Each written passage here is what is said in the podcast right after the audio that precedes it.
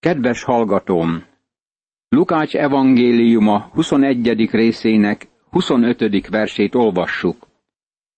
És akkor jelek lesznek a napban, a holdban és a csillagokban, a földön pedig a tenger zúgása és háborgása miatt kétségbe esnek a népek tanástalanságukban. Azt hiszem, ez a Krisztus visszatérése előtti napokra utal. Ilyen jelek tűnnek föl azokban a végső napokban a világon. Az emberek megdermednek a félelemtől és annak sejtésétől, ami az egész földre vár, mert az egek tartóerői megrendülnek. Lukács evangéliuma, 21. rész, 26. vers. Egyesek ezt a verset idézik, és azt mondják, hogy ez a mai idők képe. Barátom, ha használhatom az utcai nyelvezetet, akkor azt mondom, hogy egy árva szó sem igaz ebből az állításból. Ha azt gondolod, hogy e vers beteljesedését látod napjainkban, akkor tévedsz. A helyzet elég rossz ma is, ezzel egyetértek. Politikai krízis, társadalmi kiábrándultság van mindenfelé. A zavargások elterjedtek, de még ennél is rosszabb lesz az utolsó napokban. És akkor meglátják az emberfiát eljönni a felhőben nagy hatalommal és dicsőséggel. Lukács evangéliuma, 21. rész, 27. vers. Krisztus visszatérhet bármelyik pillanatban. Olyan gyorsan pörögnek az események korunkban, hogy az egyház, Krisztus teste tanulja lehet az elragadtatásnak, mielőtt befejezed ez ige magyarázat hallgatását. Ha így történik, remélem, velem leszel az ő jelenlétében. Amikor pedig ezek elkezdődnek, egyenesedjetek fel, és emeljétek fel a fejeteket, mert közeledik a megváltásotok. Lukács evangéliuma, 21. rész, 28. vers. Vajon elkezdtek már ezek beteljesedni? Nem vagyok abban a helyzetben, hogy ezt meg tudjam állapítani. Nincs belső információm, csak annyit mondhatok, hogy üdvösségem és megváltásom közelebb van, mint amikor először hittem Krisztusban. Tudom, hogy ő visszatér, és ez nekem nagyon fontos. Mondott nekik egy példázatot is. Nézzétek meg a fügefát és a fákat mind. Amikor látjátok, hogy kihajtanak, már magatoktól is tudjátok, hogy közel van a nyár. Így ti is, amikor látjátok, hogy mindezek bekövetkeznek, tudjátok meg, közel van az Isten országa. Lukács evangéliuma, 21. rész, 29., 30. és 31. vers. Továbbra is Izrael népe szimbólumának tekintem a fügefát, ahogy erről szól Jeremiás könyve 24. részének első öt verse, és Hóseás könyvének 9. részéből a tizedik vers is. Bizony mondom néktek, nem múlik el ez a nemzedék addig, amíg mindez meg nem lesz. Lukács evangéliuma, 21. rész, 32. vers. Ez a nemzedék utalhat Izrael népére. Aztán taníthatja e nép elpusztíthatatlanságát. Vagy utalhat emberek nemzedékére és teljes életidejükre. Ebben az esetben azt jelentheti, hogy akik látják ez események elkezdődését, meglátják azok befejeződését is. Mintha a hangsúly a sebességen lenne, ahogyan ezek az események végbe mennek, és nem Izrael népe fennmaradására vonatkozna ez a kifejezés. Az ég és a föld elmúlik, de az én beszédeim nem múlnak el. Vigyázzatok magatokra, nehogy szívetek elnehezedjék mámortól, részegségtől, vagy a megélhetés gondjaitól, és hirtelen lepjen meg titeket az a nap, mint valami csapda, mert úgy fog rátörni mindazokra, akik a föld színén laknak. Lukács evangéliuma, 21. rész, 33., 34. és 35. vers. Ne aludj el, barátom! Ne add föl! Ezek nagyszerű napok, amikor élhetünk Istenért. Nem arra hívott el Isten, hogy reformáljuk a világot, vagy változtassuk meg a föld képét. Ezt Isten végzi, nem mi. Arra kért, hogy érte éljünk, és azt parancsolta, hogy hirdessük igéjét. Ezt próbálom én is tenni, és remélem, hogy te is ezt cselekszed. Nagyon megnyugtató, ha valaki Isten akaratában élhet. Legyetek tehát éberek és szüntelen könyörögjetek, hogy kimenekülhessetek mindazokból, amik történni fognak, és hogy megállhassatok az emberfia előtt. Lukács evangéliuma, 21. rész, 36. vers. Miként lehetünk méltókká arra a napra? Egyedül csak Krisztus érdeme által. Ezért bízunk benne, mint megváltónkban. És az ő útján járunk. Hogyha élünk az elragadtatás idején, vele menjünk a levegőbe Isten kegyelme által. Nappal a templomban tanított, éjszakánként pedig az olajfák hegyére ment, és ott tartózkodott. De kora reggel az egész nép hozzá-sietett, hogy hallgassa őt a templomban. Lukács evangéliuma, 21. rész, 37. és 38. vers. Sokan szerettünk volna azzal a csoporttal lenni, amely hallgatta őt a templomban. A most következő 22. fejezet elvisz minket a kereszt árnyékába. Megvizsgáljuk azt az ige szakaszt, amely Urunk földi életének utolsó napjaival foglalkozik. Minden eset, amit fölsorol Lukács ebben a fejezetben, a keresztre feszítés napja előtt történt. Júdás összeszövetkezett a főpapokkal, és elárulta nekik Jézust. Jézus megszervezi a páska vacsorát és az úrvacsorát, ahol bejelenti, hogy valaki elárulja őt. Megmondja, hogy az apostolok milyen helyet kapnak az eljövendő királyságban. A tagadástól óvja Pétert és minden tanítványát.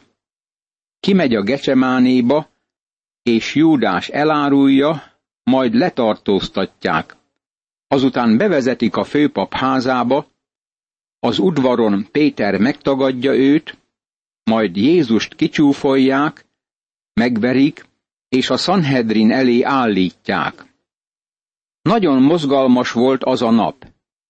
Lukács csak egy részét írja le a történéseknek. Kihagyja például azt, hogy Jézus megmosta tanítványainak a lábát. Az a nap a krízisek napja volt, amelyek a keresztre mutattak. Minden esemény a Golgotára mutat.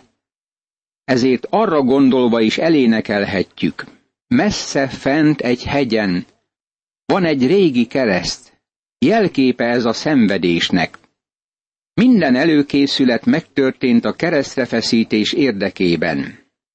Dr. Forsyth ez így fejezte ki. A kereszt a gravitációs központ az erkölcsi világban. Azt látjuk, hogy az ég, a pokol és a föld fölkészült a keresztrefeszítésre. Ennek végbemenetelét az első néhány vers írja le. A vallásos vezetők összeszövetkeznek Jézus ellen, ez a föld előkészülete. Júdás ördögi módon megszervezi az úr elárulását, ez a pokol előkészülete. Azután Jézus és tanítványai tervezik a közös páskavacsorát, ez az ég előkészülete. Közeledett már a kovásztalan kenyerek ünnepe, amelyet páskának neveztek. Lukács evangéliuma, 22. rész, első vers. Jézus megérkezett Jeruzsálembe. hat hónappal azelőtt Cézárea Filippiből indult el, és azóta Jeruzsálem felé tartott, hogy ott meghalljon. Amit attól kezdve tett, az mind Jeruzsálem felé irányította. A megdicsőülés hegye és az úgynevezett diadalmas bevonulás már mögötte volt. Ez a páska ünnep ideje, és ő az Isten báránya, aki elveszi a világ bűneit azáltal, hogy meghal érte. A főpapok és az írástudók keresték a módját, hogyan öljék meg Jézust. Féltek ugyanis a néptől. Lukács evangéliuma, 22. rész, második vers. A vallási vezetők azonnal elfogták őt, és igyekeztek megölni, de féltek a néptől.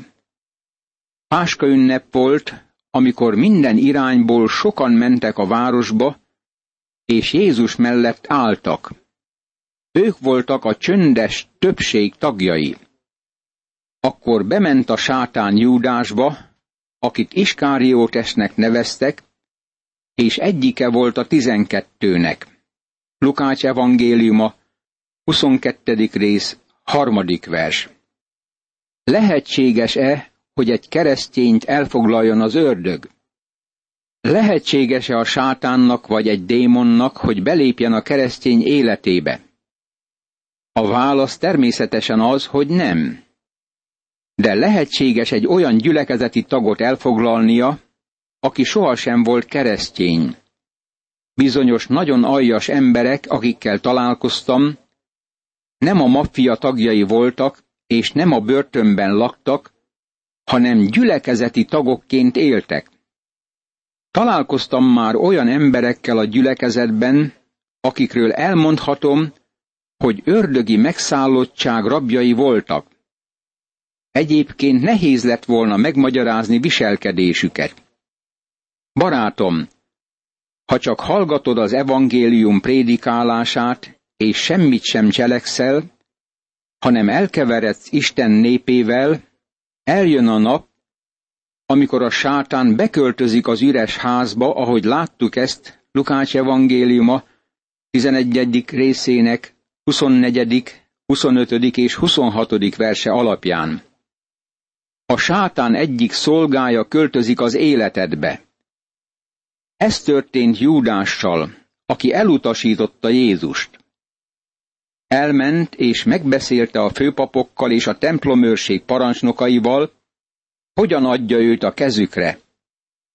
Azok megörültek és megígérték, hogy pénzt adnak neki. Lukács evangéliuma, 22. rész, 4. és 5. vers. A vallási vezetők azon töprengtek, hogy miként fogják el Jézust. Most Jézus egyik embere megy oda hozzájuk, és felajánlja elárulását.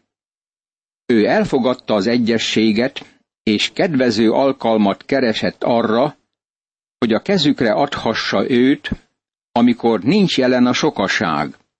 Lukács evangéliuma, 22. rész, 6. vers. A tervük ez volt. Várnak addig, amíg a tömeg távozik Jeruzsálemből. Várnak, amíg egyedül találják őt, és az emberek nem tudják meg, hogy mit csinálnak vele. Titokban akarták őt elfogni.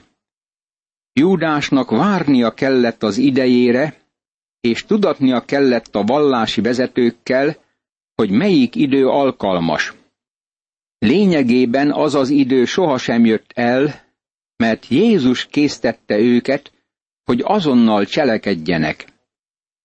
Jézus, ahogy János evangélista följegyzi, Júdással együtt mártott tálba az utolsó vacsora alkalmából a felső szobában, és akkor mondta neki, amit tenni akarsz, hamar cselekedd. Az idő megérkezett. Sietve tegyél lépéseket. Júdás éppen ezt tette. Jézus és tanítványai most előkészítik az utolsó vacsorát. Elérkezett a kovásztalan kenyerek napja, amikor fel kellett áldozni a húsvéti bárányt. Jézus ekkor elküldte Pétert és Jánost ezt mondva, menjetek el, és készítsétek el nekünk a húsvéti vacsorát, hogy megehessük. Ők pedig ezt kérdezték tőle, mi a kívánságod? Hol készítsük el? Ő így válaszolt. Amikor beértek a városba, szembe jön veletek egy ember, aki egy korsó vizet visz. Kövessétek őt abba a házba, amelybe bemegy, és mondjátok meg a ház gazdájának, a mester ezt üzeni neked. Hol van az a szállás, ahol tanítványaimmal együtt megehetem a húsvéti vacsorát? Ő mutat nektek majd egy nagy berendezett emeleti termet, ott készítsétek el. Akkor elmentek, és mindent úgy találtak, amint előre megmondta nekik, és elkészítették a húsvéti vacsorát. Lukács evangéliuma, 21. rész, 7. verstől a 13. versig. Nem látom indokoltnak, hogy csodát olvassak bele ebbe a fejezetbe. Urunk sokszor volt Jeruzsálemben. Ismerte azt az embert, akié volt ez a felső szoba. Bizonyos vagyok benne, hogy megmondta az Úrnak, amikor Jeruzsálemben vagy, hozd ide tanítványaidat. Valószínűleg az Úr már elkészített mindent a felső szoba használatára, és tudatta vele, hogy éppen ekkor van szükség rá. Amikor eljött az óra, asztalhoz telepedett az apostolokkal együtt. Lukács evangéliuma, 22. rész, 14. vers. Ez az utolsó vacsora ideje, és Júdás is jelen van. És ezt mondta nekik. Vágyba vágytam arra, hogy szenvedésem előtt megegyen veletek ezt a húsvéti vacsorát. Mert mondom nektek, hogy többet nem eszem ebből a húsvéti vacsorából, amíg csak be nem teljesedik ez az Isten országában. Azután vette a poharat, hálát adott, és ezt mondta. Vegyétek, és osszátok el magatok között. Mert mondom nektek, hogy nem iszom mostantól fogva a szőlőtő terméséből, amíg el nem jön az Isten országa. Lukács evangéliuma, 22. rész, 15. verstől a 18. versig. A páska bacsorán a poharat többször körülvitték, és azt hiszem, hogy az úr részt vett az utolsó pohárig. Ez volt az örvendezés pohara. Fölvetődik a kérdés. Ivott-e valaha az úr a pohárból? Azt hiszem, hogy igen. A kereszten adtak neki eszetet, hogy igyon, és a zsidókhoz írt levél ezt mondja, az előtte levő öröm helyett a gyalázattal nem törődve vállalta a keresztet. Zsidókhoz írt levél, 12. rész, második vers. A páska vacsora kihúnyó parazsainál az Úr Jézus lángra lobbantotta az úrvacsora új lakomáját. És vette a kenyeret, hálát adott, megtörte, és eszavakkal adta nekik. Ez az én testem, amely ti érettetek adatik. Ezt cselekedjétek az én emlékezetemre. Hasonlóképpen vette a poharat is, miután megvacsoráztak, és ezt mondta. E pohár az új szövetség az én vérem által, amely ti érettetek ontatik ki. Lukács evangéliuma, 22. rész, 19. és 20. vers. Az Úr az ő testének és vérének szimbolizálására a világ legtörékenyebb két elemét alkalmazta. A kenyeret és a bort, mindkettő hamar megromlik. Amikor emlékművet emelt, akkor nem részből vagy márványból, hanem két veszendő anyagból állította fel. Kinyilvánította, hogy a kenyér beszél az ő testéről, és a bor beszél az ő véréről. A kenyér beszél az ő megtört testéről. Nem a csontját törték meg, hanem a testét, mert bűnné lett értünk. Nem hiszem, hogy emberi formája volt, amikor levették a keresztről. Ézsaiás mondta róla. Sokan csak iszonyodtak tőle. Annyira torz, nem emberi volt külseje. Emberhez nem méltó volt alakja. Ézsaiás könyve, 52. rész, 14. vers.